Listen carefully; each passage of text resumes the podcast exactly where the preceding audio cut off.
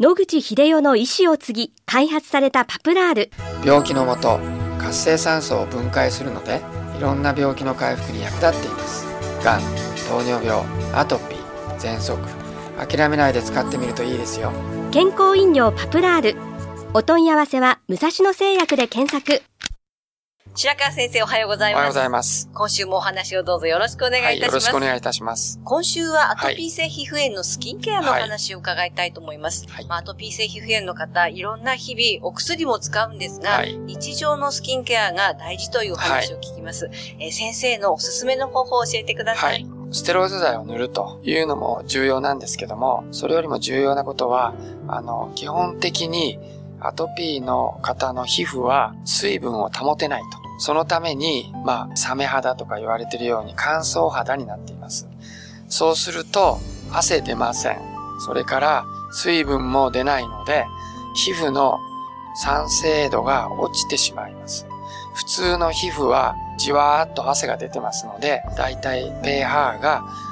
3ぐらいです。ところが、アレルギーの方は、あの、そういう汗が出なかったり水分がないので、4とか5に上がってしまいます。そうすると、菌を殺す能力が下がってしまうんですね。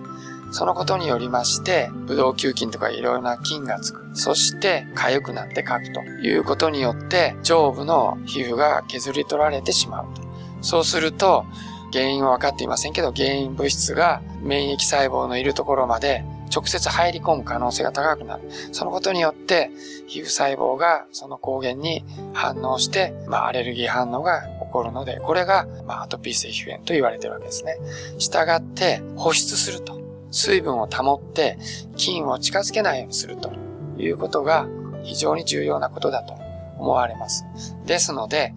まず菌がついていますので、お風呂に入っていただくと。で、ぬるめのお風呂にゆっくり入っていただいて、皮膚を柔らかくしていただいて、脱落を促していただく。で、前にも申し上げましたように、その時にアトピー性皮膚炎にいいと言われている温泉成分などが入ったお風呂に入りますと、さらにその、まあ、脱落効果、殺菌効果を生むということになります。その上で上がった後、よく水分を補給して、皮膚に補給していただく。その時に、前も申し上げましたように、ミネラルが足りなくなっていることが多いので、ミネラルが入ったようなお水、あまりきついやつをやりますと、皮膚の刺激になって痛いので、ミネラル水を塗る方がいいと思いますけど、その上で、クリームをその上から塗って、保湿を図ると。これを繰り返すと、きっちり繰り返すということが、まず一番基本として重要なことだと思います。えクリームと言いますと、ろんな市販品があるかと思うんですけれども、はい、成分はどんなものがいいでしょうか？はい。成分はどれがいいかっていうよりも、塗ってみて、一番人気のあるやつを、やっぱり使うっていうのがいいと思います。その意味で、まあ、あの、武蔵野製薬のフターミンというクリームは、卵黄が入っているにもかかわらずですね、非常にアレルギー反応が強く出る人も、そういう意味で反応が起こりにくいということで一番人気になってますね。私の娘も、まあ、アトピー性皮膚がひどかったんですけども、フタアミン、今でも使ってますけども、非常に気に入ってまして、個室に非常にいいと。それから刺激がないということで、アトピー性皮膚炎の患者さんには私はいろいろ試しましたけど、これが一番いいんじゃないかなと思っています。また、アトピー性皮膚炎がない人にも、非常に保湿を保つということは重要なことでして、特にあの冬の乾燥しているような時、あるいは老人性のにな、老人になりますと、皮膚が乾燥してきますので、そういう人の保湿には大変力を発揮するということで、数々のいろんなクリーム、あの、試しましたけど、そういう意味ではいろんな薬も入ってませんので、武蔵野製薬のフターミンが一番いいと思います。医薬部外品でしょうか？そうですね。ですので、お医者さんのところじゃなくてもお買いになることができますので、まあ、インターネットとかでお求めになれるし、値段はそんなに全然高くないので、たくさん使っても大丈夫だと思いますので、ぜひ一度試してみられたらいいと思います。はい。えー、武蔵野製薬といえば、先生、あの、以前のお話の中で、はい、パプラールという健康飲料のお話がありましたが、はい、これは何かアトピー性皮膚炎で使い方はあるんでしょうか、はい私どもはあの、武蔵野製薬も売っておりますけれども、ちょっと量がきつい時もありますので、患者さんに合わせて、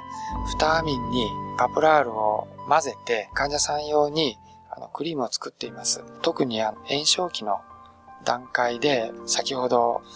熟熟して体液が出るというような方いらっしゃいましたけど、そういう時にはパプラールを混ぜたフターミンというものをお使いになったらいいんじゃないかなと思ってます。もともとはパプラールというのは飲むものとして、はい、そうですね、はい。はい。ですので、アトピー性皮膚炎の治療に内から外からという意味で飲ませながら皮膚にも塗るというのはもっと効果があるということも人数たくさんやってるわけじゃないんですけども、4、5人で塗った人だけ、飲ました人だけ飲むのと、まあ、塗る方のテストもしましたけれども、統計学的には人数が少ないので、劇的にやったわけではないですけども、飲んだだけよりも塗った方の人が、あの、もっと良かったし、塗るのと飲んだの兼ね合った方がもっと良かったということで、一番、まあ5人のうち5人とも良かったというふうに血液検査の結果、あるいは皮膚の状態を調べた結果で良くなったのはやっぱり塗るのと飲むのを合わせ持ったパターンでした。活性酸素を除去する力があるということですね。そうですね。はい。その力で炎症をそうですね。あの皮膚、アトピー性皮膚炎の皮膚でもですね、やはり炎症が起こっていて、当然のことながら活性酸素が大量に発生していると思われます。従いまして、そこにパプラールを塗り込んで、それを中和するというのは、皮膚の炎症の軽減には、あの、十分効果があると思いますので、そういう、まあ、ステロイドを離脱した時の初期の段階のような時には、力を発揮するんじゃないかと思います。はい。全身どこでもお使いいただそうですね。はい、はいあの、それも全身どこへ塗っても大丈夫だということも確かめました。あの、顔とかもですね、先ほど言いましたフターミンも全然問題なく、むしろ顔なんかのクリームはいろいろ問題があるものが多いので、フターミンはそういう意味では安心して使えるということで皆さんにお勧めできると思います。ありがとうございます。はい、このお話の続きはまた来週お願いいたします。はい、お話の相手は FM 西東京の飯島千尋でした。諦めないで。末期がん。遺伝子治療、免疫細胞療法、温熱治療。抗がん剤に頼らない最先端のがん治療で生きる希望を。ご相談は東京中央メディカルクリニックへ。電話03-6274-6530。03-6274-6530。